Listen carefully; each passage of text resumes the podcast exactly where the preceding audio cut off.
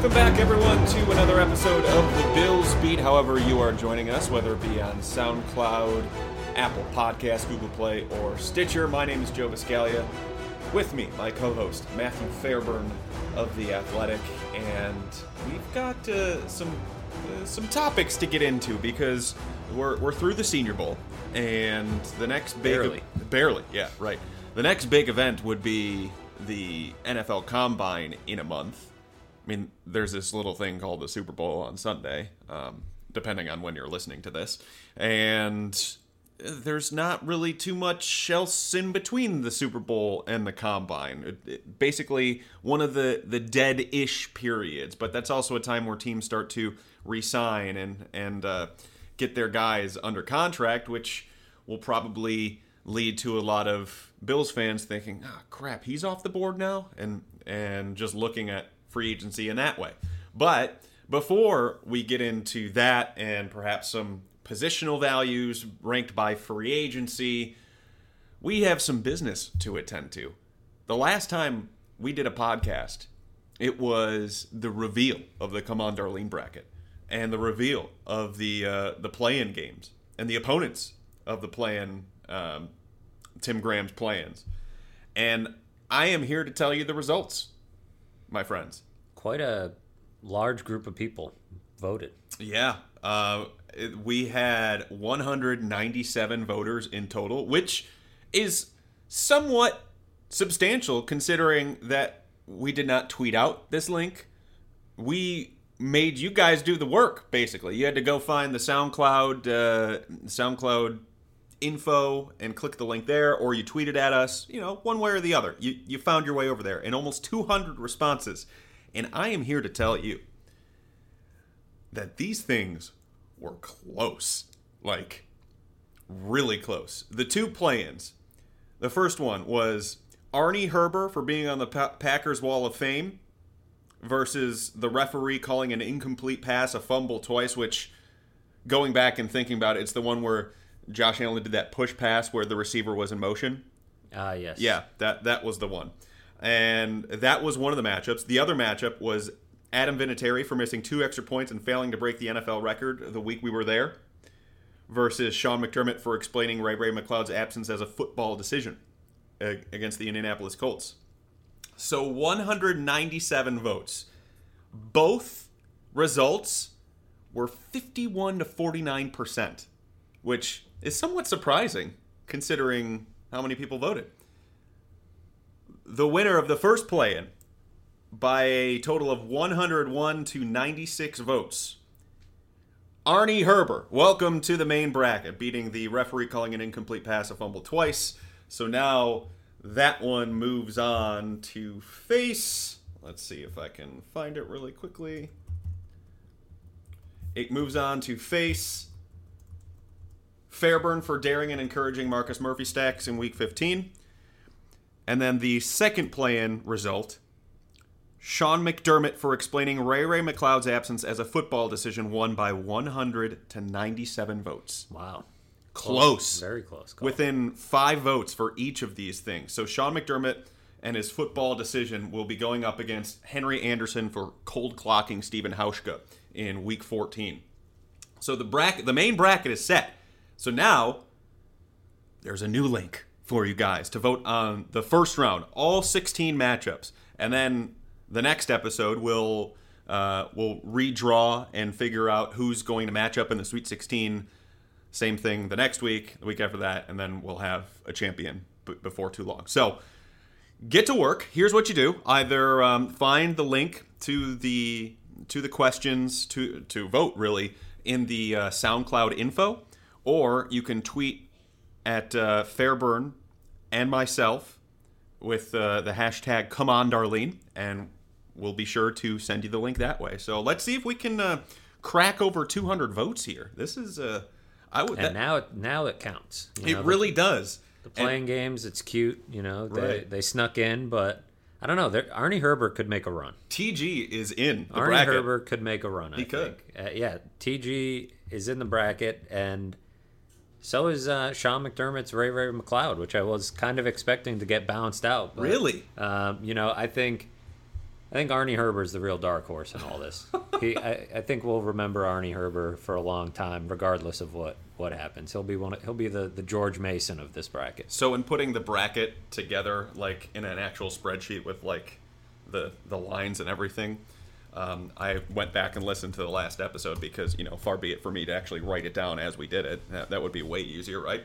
And then just listening to some of the matchups. There are some good ones. Like one matchup was the dabbing Jumbotron man in New England versus Fairburn, not mentioning Blaine Gabbert on the last podcast. That's a heavyweight matchup. It's especially important that the dabbing man was a New England man. Right. Exactly. I think that'll really get the people going. Absolutely. And so there's so many good matchups in this one, so we encourage you to vote.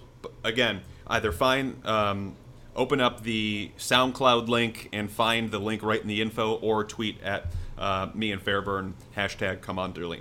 Okay, now that we've taken care of the business of the pod, let's get into some free agency stuff, shall we? Because this is one of those rare years where the Bills have some cap space to work with. I mean, it hasn't really been the case the last couple of years. They've been able to make one kind of major move, one more so minor move, and there wasn't too much past that. But this year, they have some flexibility to do really whatever the heck they want. And coinciding with that, a crap load of positions that they need to address. I mean, go down the list. Running back, wide receiver, tight end, offensive tackle, offensive guard, center, defensive end, defensive tackle, linebacker, cornerback, maybe a safety if they want to get a special teams guy there. So that's basically everything except quarterback right there, which is a fairly substantial task ahead of Brandon Bean and company.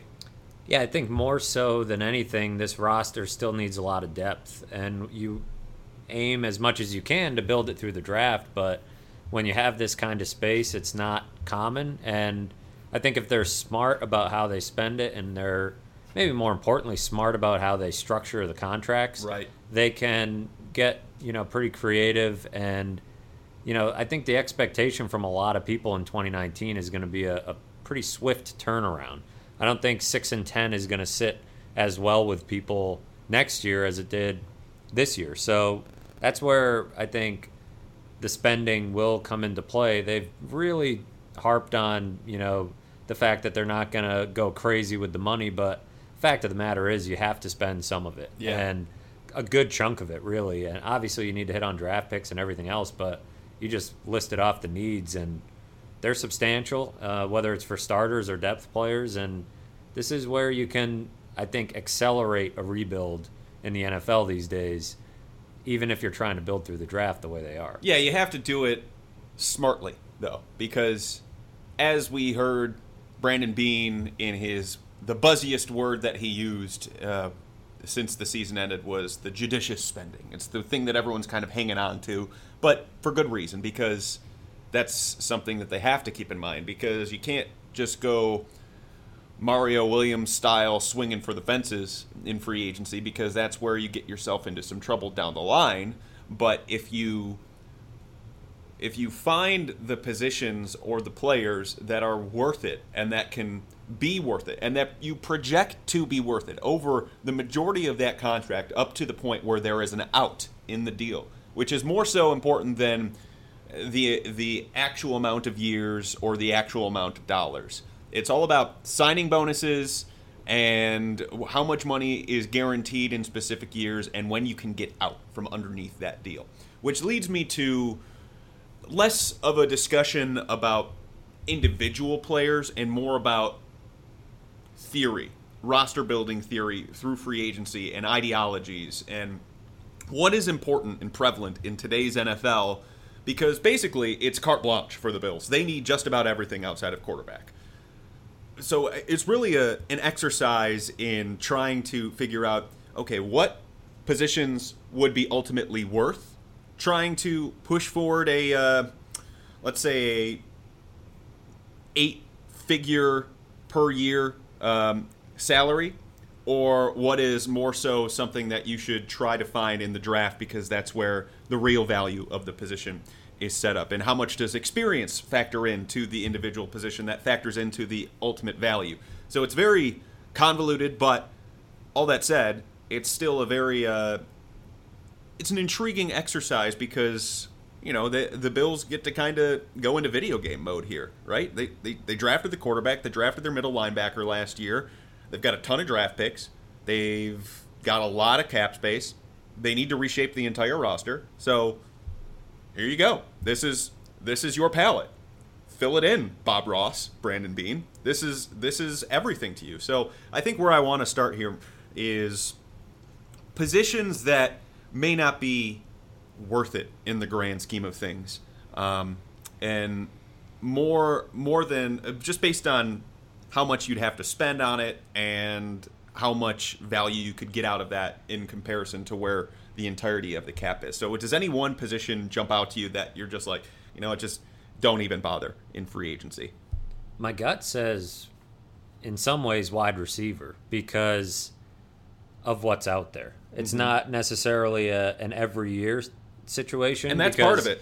You know, you look at even the Super Bowl rosters and you see some guys that were acquired in free agency or through trade, Robert Woods being one of them, who's been a pretty key contributor. And you can find some impact players that way. It's how the Bears rebuilt their wide receiver core pretty quickly. But I don't know that the guys that are out there are going to be worth what the market will likely demand because there's a lot of people, a lot of teams looking for wide receivers and not a ton of top shelf talent out there at the position. And so do you want to be the team spending $9-10 million on the likes of a Tyrell Williams, who I think would fit well here in the right situation at the right price, but how we've seen the wide receiver market explode in recent years leads me to believe that you should probably tread lightly. I think running back's another one that you just stay away from, right? Because you've got enough old running backs on the roster. And sure, there's a few guys out there on the slightly younger side, but I think economically the best way to address that position is through the draft, get a guy on a cheap contract, and use the 4 years of his rookie deal to kind of maximize his value. And the same might be able to be said about wide receiver. So even though those are two big needs heading into the offseason, I don't know that they'll be fixed necessarily by, you know, by the end of March. And first, maybe an overarching, I guess, way to kind of think about this. Contracts in the NFL and professional sports should not be about, at least if you're doing it correctly, should not be about what the player has done before. It is what you are projecting them to do into the future. And that is where you try and find the value and everything along those lines. And when you factor in wide receiver and running back, I mean, the potential outlook of what those players could do are probably great in the short term. Long term, that's where you can get yourself into some trouble. So I agree with both of your assessments, running back especially. I mean, wide receiver, the top guy, I think, as in terms of an outside receiver that I think they would be interested in would be Devin Funchess. And I know that's a name that fans are going, no, stop with Carolina. Don't do that anymore. But you also have to realize that Kelvin Benjamin and Devin Funchess are two different people.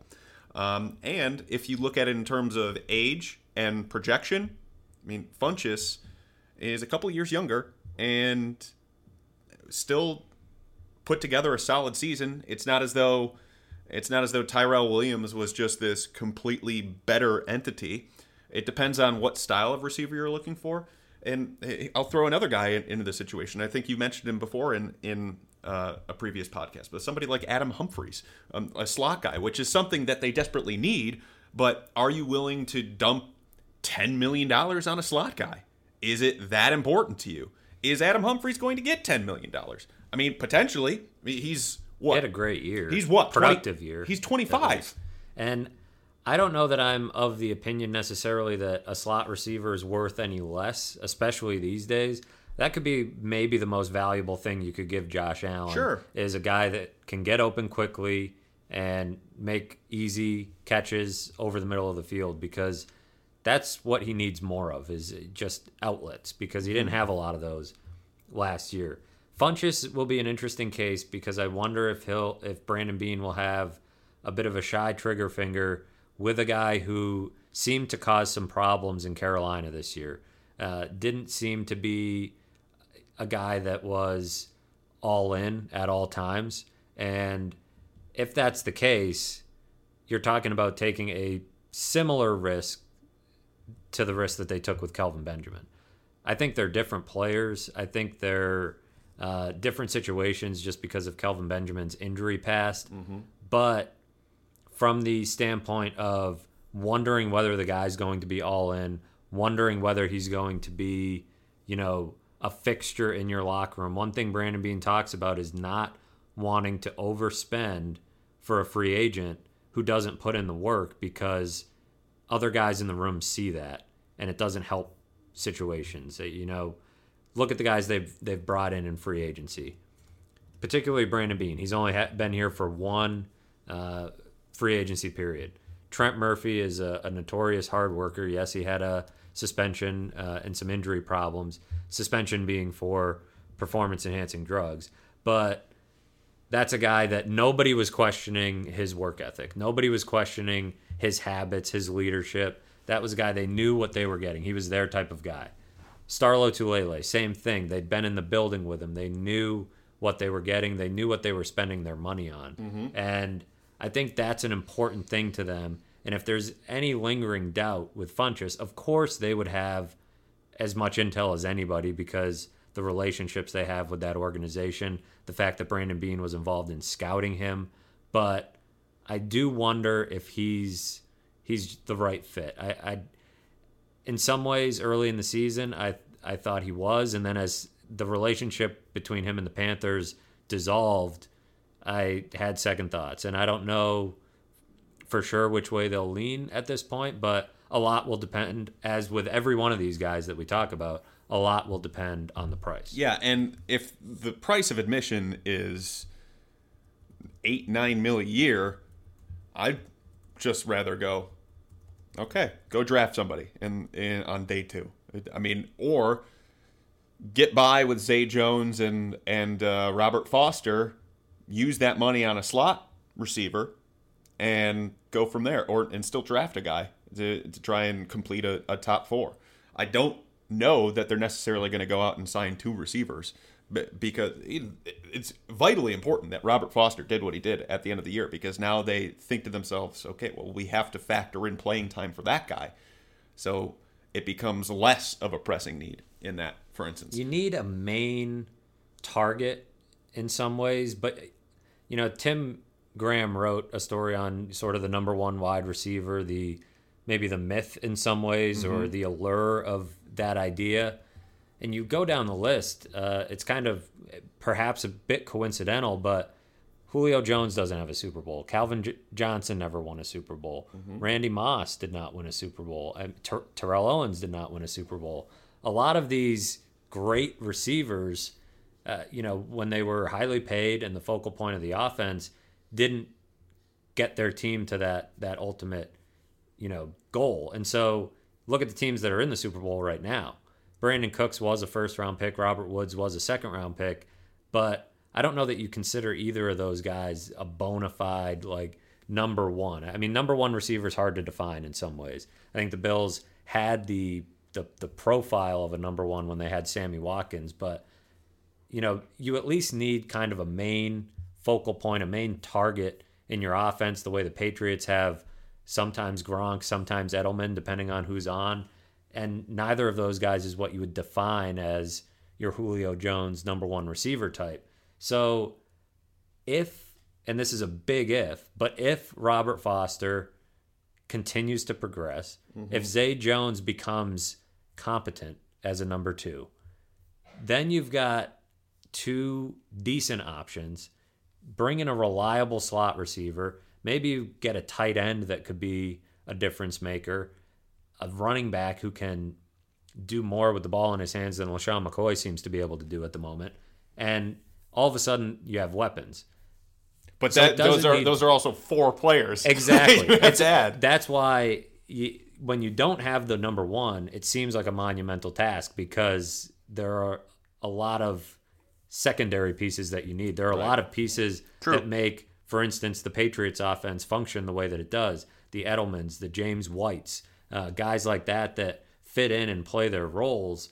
But do you need the, obviously the Patriots liked having Randy Moss and the Josh Gordons of the world, but didn't desperately need them. Mm-hmm. And because they had other players, whether it was Gronk or Edelman or Aaron Hernandez when he was playing well, the Bills don't have anybody that they can turn to right now in that crucial moment and count on for a big play. And so that doesn't need to be a $10 million free agent. It doesn't need to be Devin Funchess or Tyrell Williams or Golden Tate or John Brown, these receivers that are out there.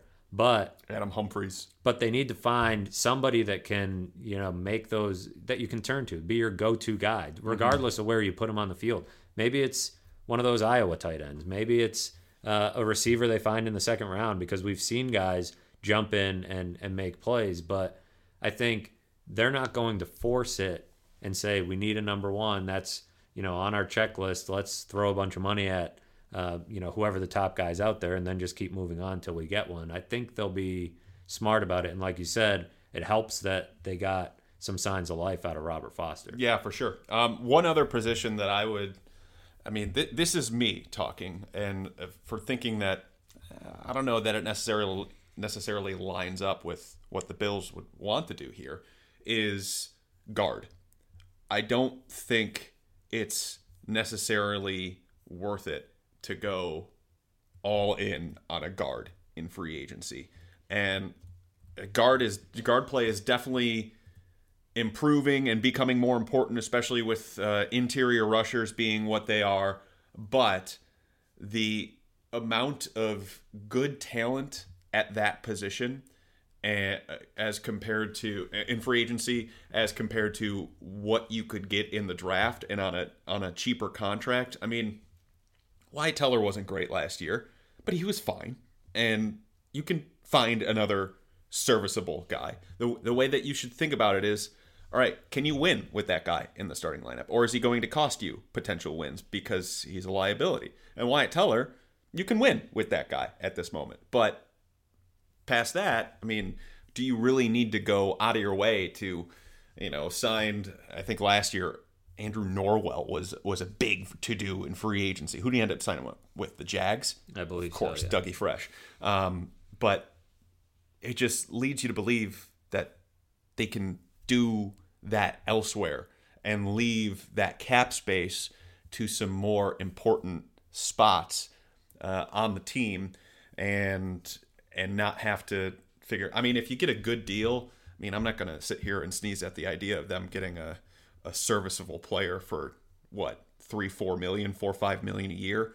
That's fine, but I don't think they should go out for the big swing for however much. And I think Norwell probably got near 10 mil or something like that last year. So that's another one I just kind of chuck into the same equation there. Like, okay, sure, it would be nice, but I don't think you necessarily need to go out of your way to do it. Now, on the flip side, the positions that I think are worth it in this instance, just because of how the Bills kind of go about their business, what they value, everything along those lines. There's actually two of them that pops out to me more than any based on what they need this year. That being... center, which is increasingly hard to find a good one, and you had a great article on that with quotes from Brandon Bean, including a very eye-opening quote from the Bills GM. And then the other one here, through free agency, that is based on where the Bills are right now, is an edge rusher, because they've got both Jerry Hughes and Shaq Lawson coming up on their deals and after 2020. And during his Senior Bowl address to the media, Brandon Bean brought up a, for instance, and this was in terms of drafting defense with the first round. And like, oh, so you're not ruling that out, right? And he's like, well, you don't want to draft for need because you get yourself in trouble. You also have to keep an eye toward the future. Let's say you have an expiring contract after the next year, and that you don't want to re-sign that guy for what, 10, 15 million, and you'd rather have someone on your roster than to fill with your roster. The only spot that he was talking about was defensive end. I mean, I know he just drew up that situation out of thin air, but I mean, they've got both Hughes and Lawson potentially as free agents after 2020, which leaves a void in terms of the amount of cap space they'll have to assess to that position, and having a void just as it is, because they would have what, Trent Murphy at that point, and that's it. So I think those two spots, I mean, you could chuck 3 technique defensive tackle in there, but I don't think they want to sign a guy like that. I think they'd rather draft and develop him into that, get him on his rookie deal, and then give him the big money once Latulier is off and gone. So those are some of the key ones that I think they would probably hone in on in this free agency. I agree with edge rusher, because that's a position that is proven to be worth the money. Not to say it's a 100% hit rate in free agency, but that's where you're allocating money in general because of how valuable those players are. And so if you spend the money on DeMarcus Lawrence or Jadeveon Clowney or Anthony Barr, whoever it may be, you're doing it, your mind is in the right place there. You're not throwing money at a position that's not necessarily worth it. You're plugging Anthony Barr right there, because he played in the 4-3. Yeah, he's more of probably a linebacker, but he's Lorenzo Alexander, to be honest. I still consider him a pass rusher in general. Same. So like, I think he would be worth the money, especially if you play him in that role, because he can do a lot of different things for you. I mean, who knows if he hits free agency or what happens with him. I think he's a really good player when he's not getting hurdled by Josh Allen, of course. Right. But that's one of those positions where I think, and it's a strong free agent class there. It's a strong draft class there. And that's where Brandon Bean talks a lot about not drafting for need. But what he does do, and what most smart teams do, is they look at the big picture way before they're in a position where they're forced to draft for need. Right. They look at, okay, we have the number 9 pick. The initial board has already been set. It'll fluctuate a little bit, but they have a really good idea. I would guess they have a strong idea of half a dozen players they'd be comfortable taking at 9, maybe even more. And they probably have a pretty good idea of who they're going to get. Not a perfect idea this early in the process, but a pretty good one. They also have their free agent board, pretty much set at this point. They've got and they've had this going back, towards the end of the season, where guys on staff, that's their job. So you go in and you look and you say, all right, free agency's strong here. The draft is strong here. Here's where we can best get value. And I think value is the better word than need, because obviously a wide receiver is inherently more valuable to the Bills right now than, say, a quarterback. And that may be reflected in some way in rankings or whatever, but the important part is to look and say, like you mentioned with defensive tackle, do we need to spend X amount of dollars to get a veteran, or can we just sit at number 9 and take the best one of these guys that falls, because there's so many of them available? They might have the same view on edge rusher. Do we want to get into a bidding war for Jadeveon Clowney or DeMarcus Lawrence? Throwing those names out there, assuming they hit the market, which they may not. Right. But do you want to get into that bidding war, or do you want to sit there at 9 and maybe get a really good one that falls in the draft? So that's part of the big picture thinking. That's not drafting for need necessarily, and that's how you set yourself up in a position to take the best player available, is if you've thought about all those scenarios, you've addressed free agency in a smart way, and then you can go into the draft and say, all right, we actually can take the best player available because we got our slot receiver, we got our right tackle, and yeah, we desperately need X position, but we don't need it that's the other thing I think, you know, people forget is the offseason doesn't end after free agency. It also doesn't end after the first round. Right. They have 9 more picks, you know, and those guys can become starters too. And this regime has shown that those guys can become starters. Yeah, and to the Lawrence and Clowneys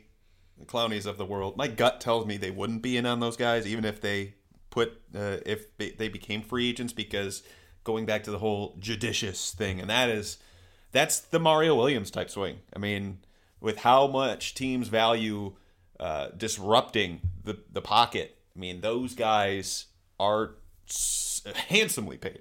There's no doubt there. I wonder if maybe the approach they would take more than that, if they were to try and grab an edge rusher in free agency, would be the Anthony Barr route, like you brought up, which is somewhat of a hybrid of, is he a strong side linebacker? Is he an edge rusher? Hey, he can probably do both here and get to find a home, and maybe even lessen the need for finding a big ticket defensive end, because now he can do a couple of things, especially when Lorenzo's gone. And if you're going to a nickel, then you're only having 2 linebackers on the field anyway. So Anthony Barr goes down into the edge rusher right there. So there's a lot of logic there. Or taking a swing on some of these guys who didn't have a high snap count, but showed some flashes, some signs, and they're relatively young. Guys that I'm talking about: Dante Fowler Jr., who is a former first-round pick, traded from the Jags to the Rams, really started to flourish with the Rams, of course. How could you not with that defensive line? But still, he's someone to kind of look at, still very young. I mean, Benson, kind of a headache. Yes, true. Benson Mayowa of the Cardinals, another 4.3 edge rusher, formerly of the Cowboys, still super young, showed some promise, only played 50% of snaps last year. And Aaron Lynch of the Bears, who played 34% of the snaps last year. And you know, there's the potential where they've shown growth over the last couple of seasons to where what could they do with a full outlook. And you could probably get those guys a bit cheaper as well, because you're doing a bit more projecting and trying to figure out, okay, can this guy be a starter for us? So I think maybe if they were to go edge rusher, Barr probably tops my list, or one of those 3-4 guys that I talked about. I would chuck maybe even Brandon Copeland from the Jets in there, who played about 55%. So there's a bunch of names there that I think has that potential young range to where, and Brandon Bean does like to gamble on these guys. He does like to project and trying to show where, hey, I can find the hidden gems out there. These that would qualify under that distinction. One guy I'm pretty curious about is Marcus Golden from the Cardinals, because he has, whether it's injuries or them constantly changing their defense, hasn't found consistent production, but it's a guy I know that they would fall in love with. Sean McDermott would absolutely love that guy. Mm-hmm. They would have some intel with Steve Keim. You know, they'd be able to go through channels to like know that he's one of their guys. The question would be kind of, where do you put him? And because he's one of those guys I identify as a value, I think, in free agency. I think he'll get paid, but he did most of his damage as a 3-4 edge guy. But I also feel like the NFL is becoming, especially on defense, very much teams are playing a little bit of everything. Yeah. And so, like in an Anthony Barr situation, you can maybe make him that type of player and get something out of him. And, you know, get a guy that can play a little bit of coverage, but mostly rush the passer, put his hand in the dirt on third downs. That's a guy I just know for a fact that he'd be their type of guy. And then on top of that, he's played some really good football when he's healthy and when he's in the right role. Back in his draft year, I remember talking to some people about him in particular, and they're like, this dude, football is everything to him. He's one of those guys that... He's so hungry. Grew up in an awful area of St. Louis, but has so much energy, so much passion for the game, and it stuck with me all these years after covering him that last year at Mizzou, because seeing that he's a free agent, it's just like he screams. He's definitely their type of guy, 100%. and he's a productive football, like he is a good football player. It's a matter of finding a spot to put him, getting a little bit creative. And if there's one thing I would say I would trust Sean McDermott to do, it's just that, is right. Finding a way to get the most out of defensive players and having a little bit of an, I don't know that Sean McDermott is a defensive innovator necessarily, but he's cutting edge on that side of the football in terms of, just because Marcus Gold doesn't fit into a box that's been previously determined doesn't mean he wouldn't have some value. In fact, it might mean he has even more value because other teams will look at him that way. And like some of the other guys you mentioned, that's who you're looking for, is guys who have fallen out of favor or haven't been used properly or injuries have held them back.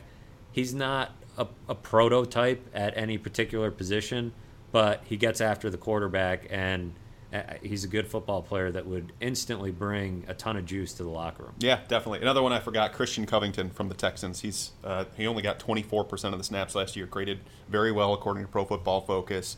Is he a 4-3 defensive end? He's a little bit of a bigger guy, a little bit of a longer guy, but still he's got some game to him. So I think anything there would help, because outside of Jerry Hughes, they got nada in terms of getting to the quarterback last season.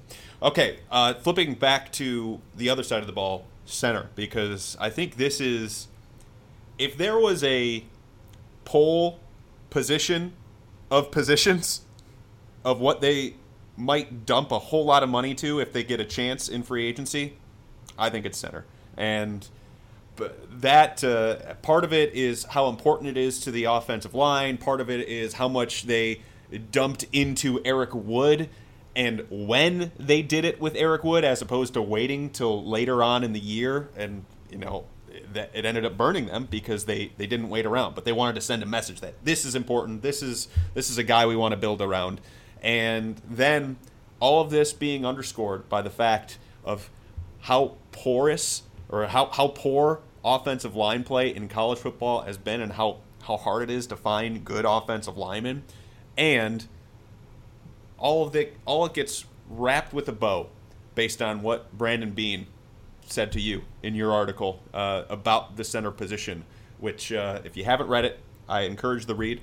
And it was a very eye-opening quote where it's like, okay, well, this is I suppose they'll be spending 10 to 12 million here if they get the chance. Yeah, there's a few things that would lead you to believe that they'll be comfortable spending a lot of money on a center, a decent amount of money. But I think it starts, number one, with that there are a couple of guys worth it.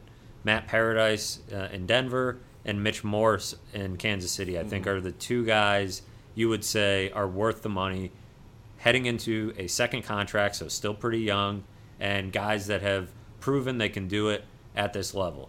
That's number one. You mentioned Eric Wood, and when I was talking to Brandon Bean, that was kind of something that opened my eyes a little bit and made me think, was he basically said the reason they poured so much money into Eric Wood when they did was, of course, what he means to the franchise, what he'd done on the field, what they thought he could continue to do, which he would have if not for injury, but also what he could bring in terms of helping a young quarterback. And that's kind of an underrated part of that position is, I think the hardest part for a young quarterback, I'll be writing about this maybe next week, possibly the week after, is identifying pressure, knowing your protections. That's kind of the last hurdle a lot of these guys have to clear. When you have a center who's done it, that makes that a lot easier, because the center can get up there and point out certain things and be that quarterback on the offensive line and take some of that burden off a guy. And Brandon Bean essentially said the reason they signed Eric Wood was they knew they would have a young guy and they wanted to have that center in place to groom him. Mm-hmm. They did it in Carolina, where they signed Justin Hartwig, but then Ryan Khalil fell to them in the second round of the draft, and they took him, let him sit for a year, and in the second year he took the job. He just retired, had it forever.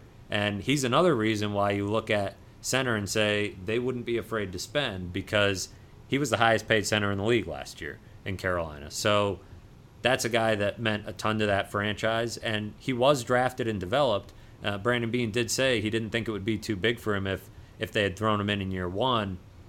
Question is, can you find that guy? Mm-hmm. This draft has quite a few good centers, but one thing Brandon Bean also mentioned was you don't want to, again, it all ties back into drafting for need. He said, if I identify a few centers that are potentially worth, you know, day two pick, let's say, mm-hmm.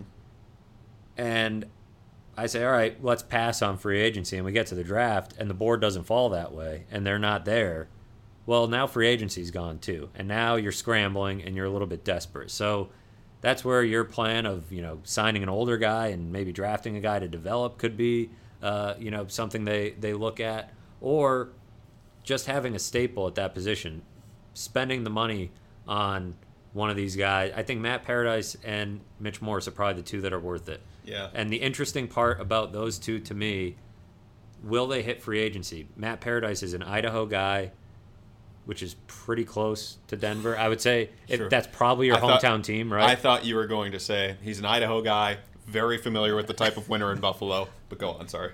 Could be a fit in Buffalo. I think mostly money talks, right? If the Broncos aren't willing to pay him, he'll go where the money is. And I don't think he would be afraid of Buffalo because being an Idaho guy. But if you live in Idaho, I'd say your hometown team is probably the Broncos. Yeah. And so I don't know if that will play a factor at all. Mitch Morse is a Mizzou guy and playing for the Chiefs. Grew up in Texas, but has been in Missouri for the last 8 years of his life or so. So that's another spot where you say, is he really comfortable? Is he going to take a small discount? But do they have the money? Money talks. That's the thing. Money talks ultimately. And they've spent a lot of it, and they have to account for the Patrick Mahomes deal. If the Bills are willing to spend, then, and I think the Chiefs might have the ability to move on. They've got depth at that position. So it depends how important he is to them, and it's hard to say without being around that team every day. But there's a comfort factor for him being, you know, in Missouri the last however many years of his life. Same goes for Paradise. But ultimately, these guys learn quickly. If that's an ideal world, it's not always an ideal world in NFL free agency. The Broncos could lowball him. And then all of a sudden, you know, he's ready to, you know, head somewhere else. And same goes for Mitch Morse. So I think those are the guys that are worth the money. Whether they hit free agency is a big question. But I still think having one of those guys would be a nice, it would help everybody else on the offensive line. It would help Wyatt Teller. You know, Wyatt Teller probably would have been better last year if Eric Wood were the center. True. You know, John Miller probably would have been better last year if mm-hmm. Eric Wood were the center. Deion Dawkins would have been better if Richie Incognito were the left guard. True. Having those veteran pieces around you on the offensive line really helps. And right now, I mean, no disrespect, or perhaps a little bit of disrespect to the Russell Bodines and Ryan Groys of the world, but those guys, they ain't it. They're not that. Yeah, they're veterans in age, mm-hmm. but the experience really isn't there. And sure, Russell Bodine started for 4 years in Cincinnati, but he wasn't very good. And it's a much different game than when you have Eric Wood and Richie Incognito in there, guys who have been to Pro Bowls, guys who have been performing at a really high level and know the standard that it takes. That's an interesting and odd position that I feel like I know I've learned more about than I ever wanted to know in the last couple of weeks, writing about the offensive line and, you know, center with O-line coaches and everybody else. But it's just such a different developmental process. And I think the lack of veteran leadership on that line is a huge problem right now. Oh, completely, especially with Josh Allen being what he is, and that all leads into it, which was your point exactly. And I think if once you get past those two guys, though, it probably becomes less so important to try and dump money into, because, man, Russell Bodine was bad last year. So was Ryan Groy. So you'd have to do a little bit of something, but maybe then that comes to a, okay, well, Bodine, you might start next year. Right. Because and we're going to draft a guy. Otherwise, you'd have to cut him, because you're not signing a Travis Swanson. You could. Or you're not signing a Travis Swanson and drafting a guy and keeping Bodine on the roster. Right. Something's got to give there. You can save money by cutting Bodine, a substantial amount. Unless the guy you draft is center guard flexible. Right. And That's why those guys are more valuable. The guys like Elgton Jenkins from Mississippi State can play a little bit of both. Ross Pierschbacher from Alabama can play both. Dalton Reisner can do a little bit of everything.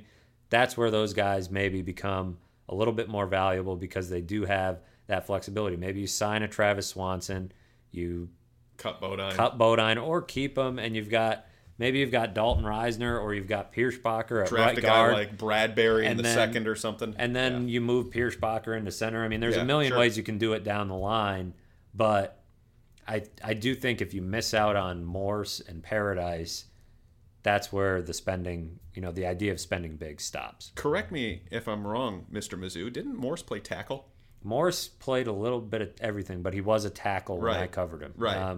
So I remember watching his stuff when he was a tackle and thinking, oh, that's not going to go well. You know what's funny is so did Justin Britt. Justin Britt was the left tackle. Mitch Morse was the right tackle. And Evan Boehm, as a true freshman, was the center when I was covering the team. Evan Boehm filled in for Ryan Kelly when he got hurt in Indianapolis. So Evan Boehm is now in the league as well and pretty solid. But the Seahawks turned Justin Britt into a center as well, and he's paid quite well. He's one of the highest paid centers in the league. So both those Mizzou tackles, there were three NFL centers on that Mizzou line. It was a very good line, and one that led them to some good things that year. But yeah, it was Morse and Britt were the two anchors, and now they're both, by the end of March, are going to be two of the highest paid centers in the NFL. Yeah, and I know a lot of Bills fans are going, get the Denver center. He's best guy on the board. Go get him. Go off from whatever it is. But I think there might be a little bit more value there to go for Morse. It's just, and the actuality of him hitting the market might, as you pointed out, might be a little bit more so there. So I don't know. There's something about Mitch Morse that kind of intrigues me for what the Bills are doing. And, I watched a little bit, a couple of games of his from the past year, and he looked like he's really good on screens, which is something that the Bills just don't have out of any of their offensive linemen right now.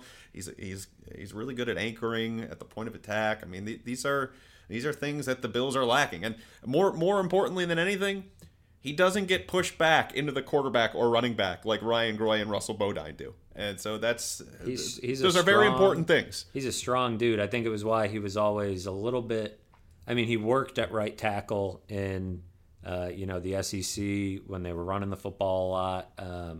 But because he's good in run blocking, and he's a guy that I think anchors pretty well. And, when I talked to Steve McKinney, who played center for those – terrible Houston Texans offensive lines, but also played guard on the really good Colts offensive lines before that. And that was like the number one thing he brought up of why is the center so important? Well, if the center gets pushed back, like you mentioned, Ryan Groy and Russell Bodine did way too often, the running play is dead. If you're trying to run the football and your center gets pushed back 2 yards, you're in trouble unless you have a really slippery running back. So some of these things that sound simple really aren't because two guys that were paid, they invested a decent amount of money in center. Not a ton, obviously, but it was one of the higher paid positions on the line and got nothing for it. And they got, it was negatively impacting everything that they did. And so probably a disappointing too, given what people thought Ryan Groy might be, but that's where a plug-and-play guy like Morse or Paradise would be a real, have the potential to transform the line in a lot of ways. You saying the Denver center's name reminded a conflict in my head. Like, I've looked at his name about 500 times, been like, how do I say that name? I assume it's Paradise. So we're gonna hear it together. Nameengine.com. Matt. Paradis. Okay. So all right. That's good. We're good to know now. We're learning. Yeah. I feel like we perhaps have broken some news because every time I'm on the radio, people ask me about Matt Paradise. Matt Paradise? Well, thenameengine.com says Matt Paradis. There you go. So, Paradis. Matt Paradis. Paradis. You heard it here first. Although I'm sure... Also a fair-headed man. I'm sure, yes, he is. I'm sure out in Denver people have been calling him his right name. But here in Buffalo, I don't think people have. Yeah, I don't know. Maybe true. Other people have, and I just haven't. I mean, you were saying at Paradise, but that's not... I've just been, like, terrified of the name because I'm like, okay, how do I say that? And then I'm just like, well, I'll look that up when I'm doing my treatment. But I think it was finally time. So, yeah, there it is. Paradise. PSA. Paradise. Okay.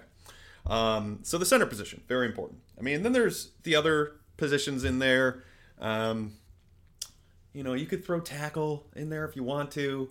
It all depends on what you're asking them to do. I mean, if you're assessing a substantial amount of your cap room to an offensive tackle, that dude better be playing left tackle. I mean, that's to me. That would be more... When you got Jordan Mills at right tackle, you get a little bit desperate to spend some money and upgrade. Fair, but that would say that you're comfortable with Deion Dawkins at left tackle, and which I don't think that they are at the moment. I mean, clearly they are not. Yeah. Otherwise, they would have said as much. Yeah. Nor should they be. No. He let up a lot of sacks last year. Yep. Now, offensive tackle, Darrell Williams is kind of the prize. Mm-hmm. And again, people will roll their eyes because... Carolina. He's a Carolina guy. Yep. He's coming off, a season that he didn't play because of injury, but was one of the better right tackles in football before that. I think if you can, look, a couple years ago they made a run at Ricky Wagner, who got paid very well. Pre-Bean. Pre-Bean. Have to note that every time, but yeah, they did certainly. McDermott said, "Okay, we need a right tackle badly. Let's chuck $9 million a year at Wagner." And yet. They've gone the last two seasons with Jordan Mills. He's had incredible staying power. I don't know how he's been able to do it. It's the state of offensive line play. You will find a lot of Jordan Millses around the NFL because teams have trouble upgrading from guys like that. It's not to say Jordan Mills is a great player, because he's not, but he's good enough at times. And he's sort of a baseline below average that... It's not always easy to upgrade that spot or draft and develop when you're turning over position coaches or when you've got Juan Castillo as your offensive line coach. So that's where Deion Dawkins is an interesting piece to this whole thing, because if you spend big money on Darrell Williams, you're either making Deion Dawkins a guard or you're keeping him at left tackle. And you're... At that point, you'd have to get Jonah Williams or Cody Ford to be your left tackle. One of these top tackles in the draft. So, or the Florida kid Taylor. Yep, Jaywan Taylor, is that his name? Yep, and Greg Little is the other potential first rounder. So that complicates Deion Dawkins complicates things a little bit, because that guy was supposed to be sort of the fixture that this whole thing was built around, and now he's not. He did not have a good year whatsoever, and there's no guarantee that he bounces back in any substantial way. And coming out of the draft, a lot of people thought he was a guard anyways. And again, that's pre-Bean, when the Bills were drafting off the information collected by Doug Whaley and his staff. And, it's not a spot where you say, like, is this guy a slam dunk? Is this a home run that this guy's good? I mean, now you have to have questions. Which, by the way, remember the Bills jumped ahead of the Panthers to get Deion Dawkins to ensure that they had him? The guy that the Panthers stood there and took, Taylor Moton, has been awesome for them, or was awesome for them last year. So you would have to think that maybe Bean knows a bit more about identifying offensive tackles than good old Sean McDermott does. Potentially, or at least more than... Doug Whaley. I don't know. It depends who. That's such a weird draft. Yeah, it 2017, is. Totally. Because obviously all the scouting intel was gathered by Doug Whaley and his group. But anybody who doesn't think Sean McDermott was making the decisions, I think is not seeing the whole picture. But he was making the decisions with, information that maybe wasn't great, or I don't know. It's a weird draft because he'll get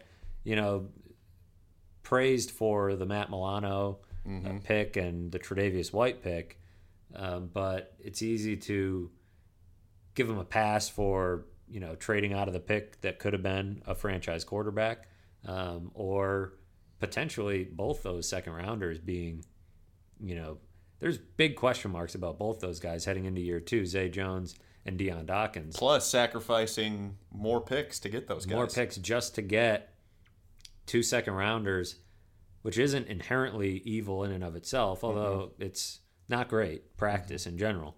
But doing it to get two guys that heading into year three, I wouldn't say they're 100% sold on by any means. So, and again, not Brandon Bean picks. So it'll be interesting to see how they handle that. I think how they handle offensive tackle and how they handle wide receiver will in some ways tell you how they feel about Deion Dawkins and Zay Jones. Yes, agreed. There's some other name. I mean, Darrell Williams obviously is the obvious one here, just with the Carolina connection with Brandon Bean and everything like that. But Trenton Brown of the Patriots is a free agent. That's a big one.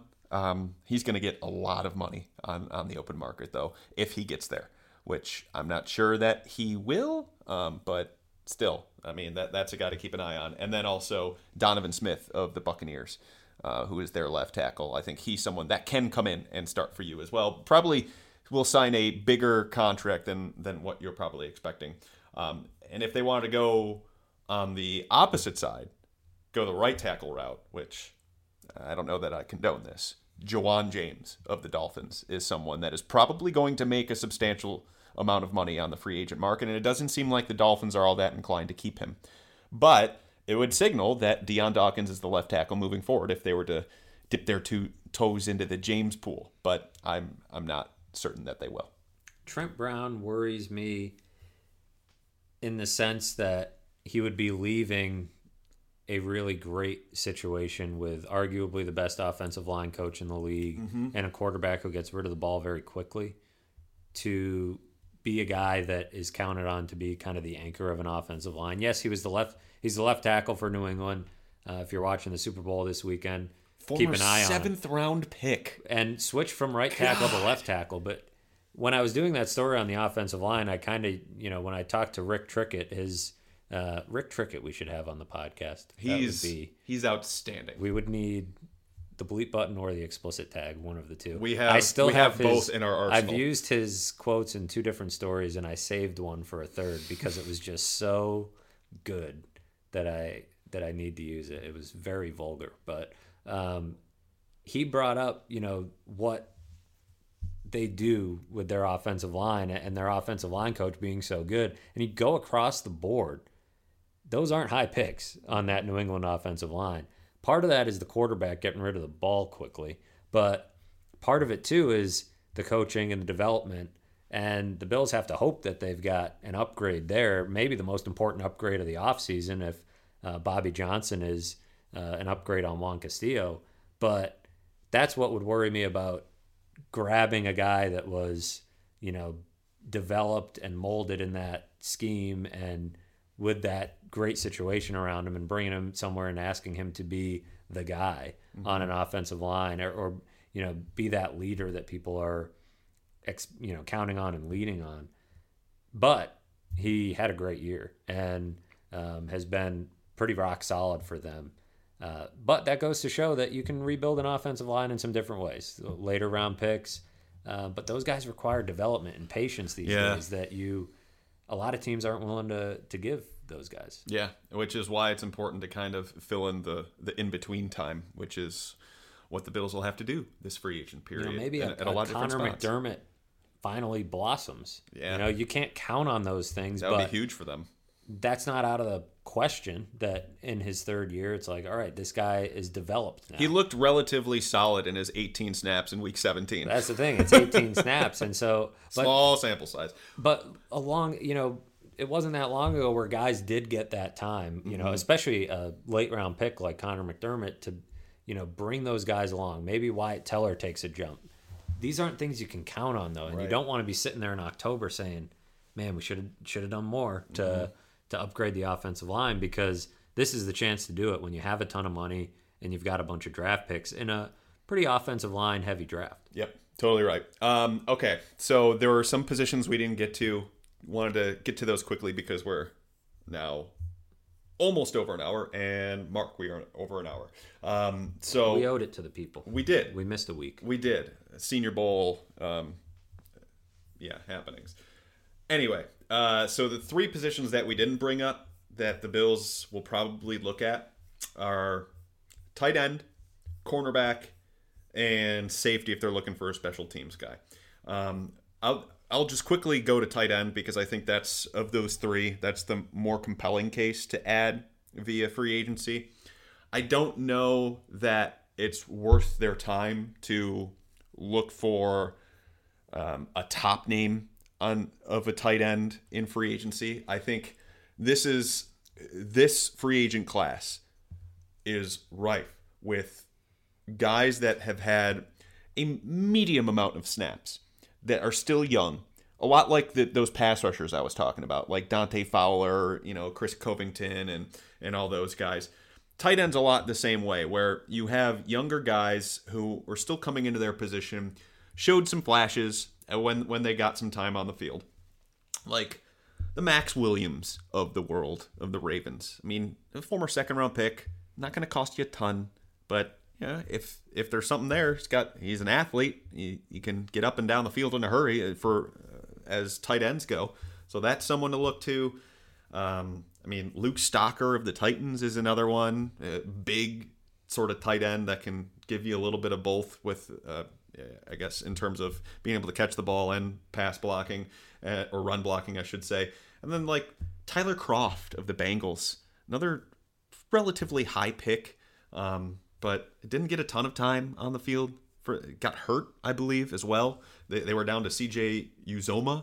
But Kroft is someone that always kind of impressed me, to have a little bit more ability than maybe the opportunity he was given, because he was behind Eifert and then he got hurt.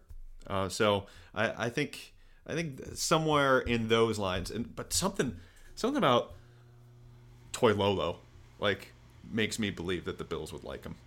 Or Humanawui. Yeah. CJ Uzoma is also a free agent. Yes, he is. So there's other guys too. I've got a bunch of them. Jesse James is a free agent. Logan Bell is a free agent. Logan Paulson is a free agent. Jeff Huerman of the Broncos. Demetrius Harris is another guy. So if you're looking for that tier of tight ends that, hey, maybe this guy develops into something and it's worth a $3-4 million a year shot. I mean, that's the type you're looking at. They probably need to rebuild the whole room, yes, I think. 100%. So maybe Kroom can stay. Maybe. But this idea of him being a number one tight end is a little bit ridiculous. Yeah. He had 2 fumbles out of 16 receptions last year. He's a number 3 at best. Unless, again, maybe he develops. I don't know. Maybe. Probably not. But Charles Clay needs to go. I think Logan Thomas needs to go. I don't think either of those guys bring nearly enough to the table.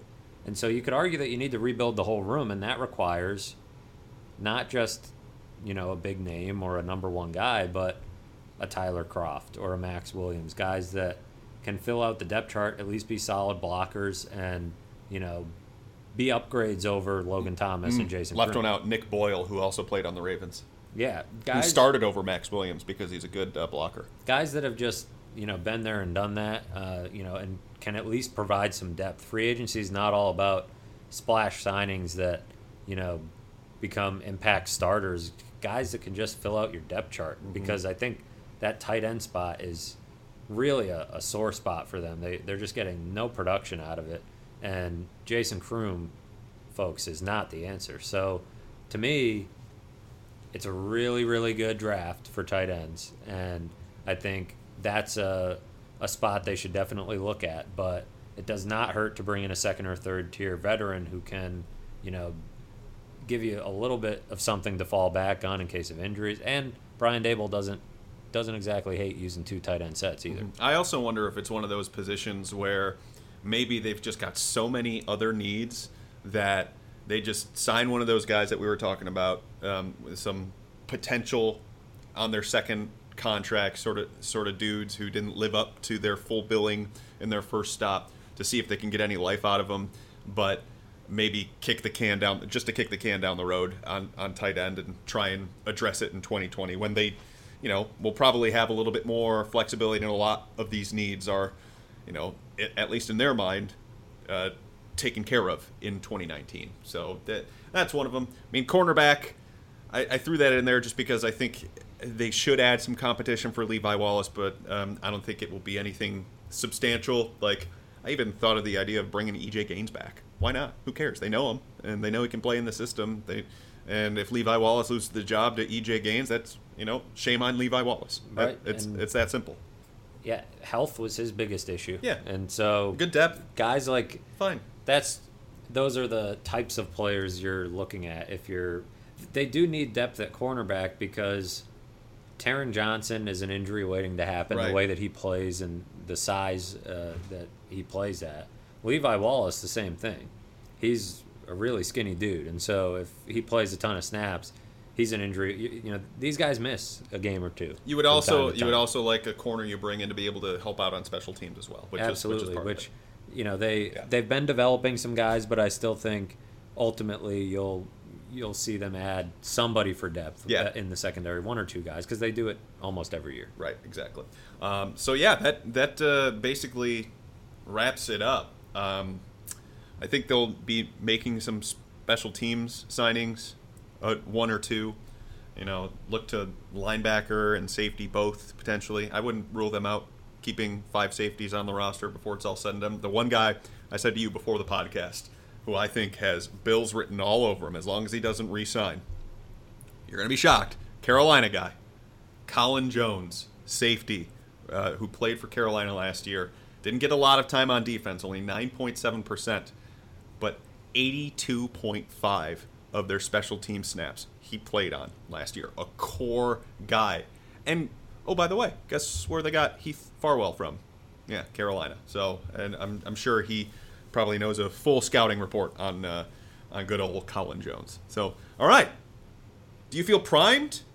Do you feel good about free agency? I mean, we still got a ways to go, but it's just a bit of the theory behind it, because, you know, we can go into the individual players as we kind of get closer here, but I think it was important to kind of take an overview of what they might be looking at, and of course, this is only in our opinions and our educated guesswork, and, you know, from talking to people around the organization, seeing the trends of the NFL, things like that. But I mean, it's important to kind of know what you're getting into here for fans, because I think it's best going into a certain event, a roster building event, to have realistic expectations. And, you know, some fans might go, "Oh, get Tyrell Williams, Paradis, Jadeveon Clowney, Anthony Barr. Call it a day."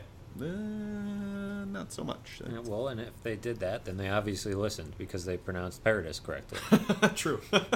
And at least they have that going for them. If you learn nothing else, you now know how to pronounce the main target's name. And there's probably Matt Paradis. There's probably thousands of listeners out there saying, "Listen to these idiots. I've been pronouncing it correctly since October, when I started watching this guy, because I was sick of watching Russell Bodine get slapped around by every defensive tackle that he went against." And I apologize for that, but we now know, and we're charging forward with that information with great enthusiasm. Yes, we are. All right, so that'll do it for this week's episode. And just to wrap it up, remember the Come On Darlene voting. We need your votes. The first round is officially up.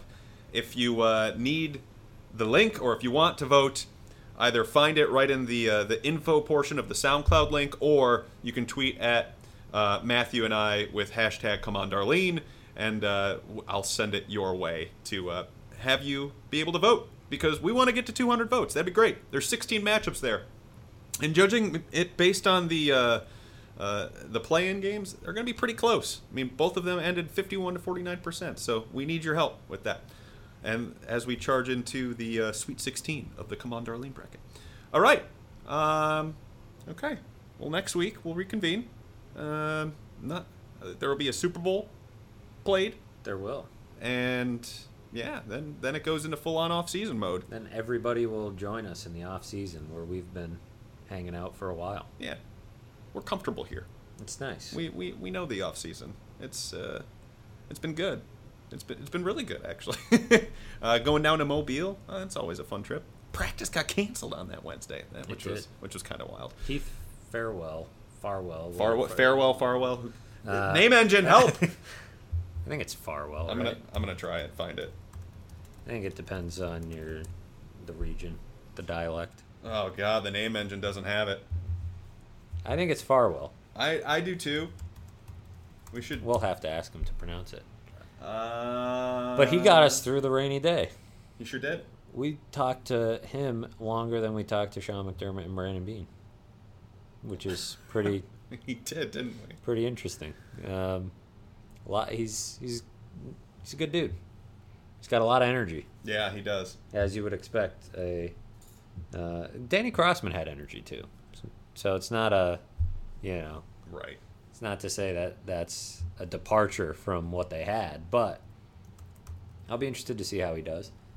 Special teams, I think, is a very much something that the right coach can fix because you need discipline and motivated players, and that's really two things they didn't seem to have on in that facet of the game last year. Well, how about this? I'm looking at a flip card from the Chicago Bears versus Seattle Seahawks matchup on December 2nd, 2012. He's not on the pronunciation guide, so I think it's Farwell. It has to be. That's how the Bills were pronouncing it last week, so I assume it wouldn't. I would have known if it was Farwell. Farwell, yeah. Farwell has to be. He got us through a rainy day. Sure did. So he's off to a good start. All right. Well. Thank you all for grinding out another podcast with us. We'll be back next week with the results of the round one of the Command Darlene bracket, as well as some other stuff we'll get into. I don't know. Maybe we'll dive deeper into some of these free agents. Who knows? We'll have to figure that out. But the free agency realm is getting closer, and it's only going to come into more of a view as soon as the Super Bowl is done and teams start to really focus to try and re-sign their own. All right, so for Matthew Fairburn of The Athletic, my name is Joe Buscaglia. Thank you all for listening to this edition of the podcast, and we will talk to you next week. See you then.